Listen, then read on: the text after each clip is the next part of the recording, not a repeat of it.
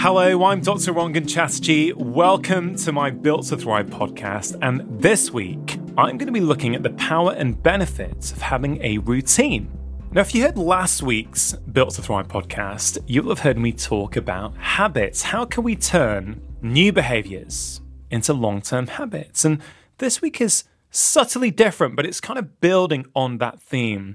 I want you to think of routines a little bit like blocks of habits, habits that you put together. So, a habit, of course, is an action or a behavior that you've turned into an automatic response.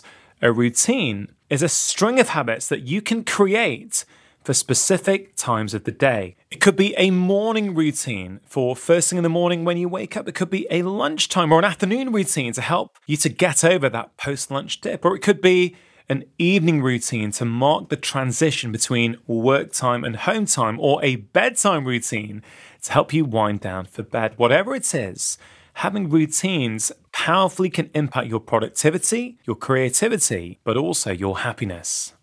Now, the subject of people's routines and habits has come up many times on my long form podcast, Feel Better, Live More. I remember couple of years back chatting to BJ Fogg, the Stanford University behavioral scientist. And BJ said to me that if you pick the right small behavior and you sequence it right, then you won't have to motivate yourself to grow it. It will just happen naturally, like a good seed planted in a good spot.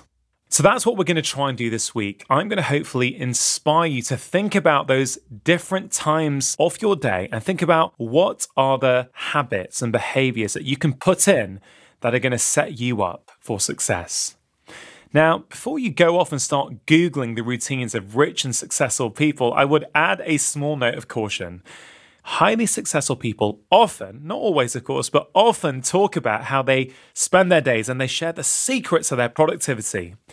And quite often, these will involve early starts without getting enough sleep. So, my note of caution is really this this is something I say to my patients and my friends all the time is that you have to figure out what works for you. Just because a routine works for one person, it doesn't mean it's going to work for somebody else. And I think that's where we run into problems. We we see a blog with a highly successful person, we see their routine and we try and replicate it. Now that can work.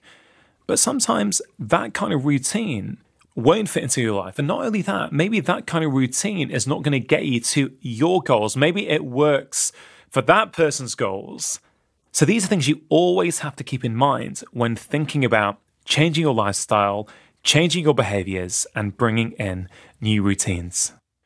Now, one thing I think it's really important to mention here is purpose. But for now, the important point I really want you to think about is that when you know what you want, then getting it becomes much, much easier. That sounds really simple, doesn't it? But in my experience, many people, and I would say this was me until a few years ago, many people haven't taken the time to really ask themselves what it is that they want. So they end up trying to implement the wrong habits for the wrong goals. How did it feel for you when I said that? Did that resonate? Do you feel you have tried in the past to follow someone else's routine or to chase the goals that were someone else's and not your own? Now, I know I did mention this at the start of last week to take a moment to define who is it that you really want to be. It is so, so important. And it isn't really a one hit gig. It's not like you do it once and you never have to do it again. This is really a constant process of tweaking and reevaluating. So, even if you did do it last week, I'd encourage you to do it again. Do you still feel the same way after having absorbed all the material I shared with you last week? Or has something changed? Have you had an interaction with a friend or a colleague or a family member this week that has shifted your perspective? It is always worth taking a few moments to make sure that you know what are your goals, define them, write them down, but don't be afraid to change them. That's it for today. Tomorrow, I'm going to be sharing with you my top tips for creating a morning routine that helps you feel calmer, happier, and healthier. I'll see you then.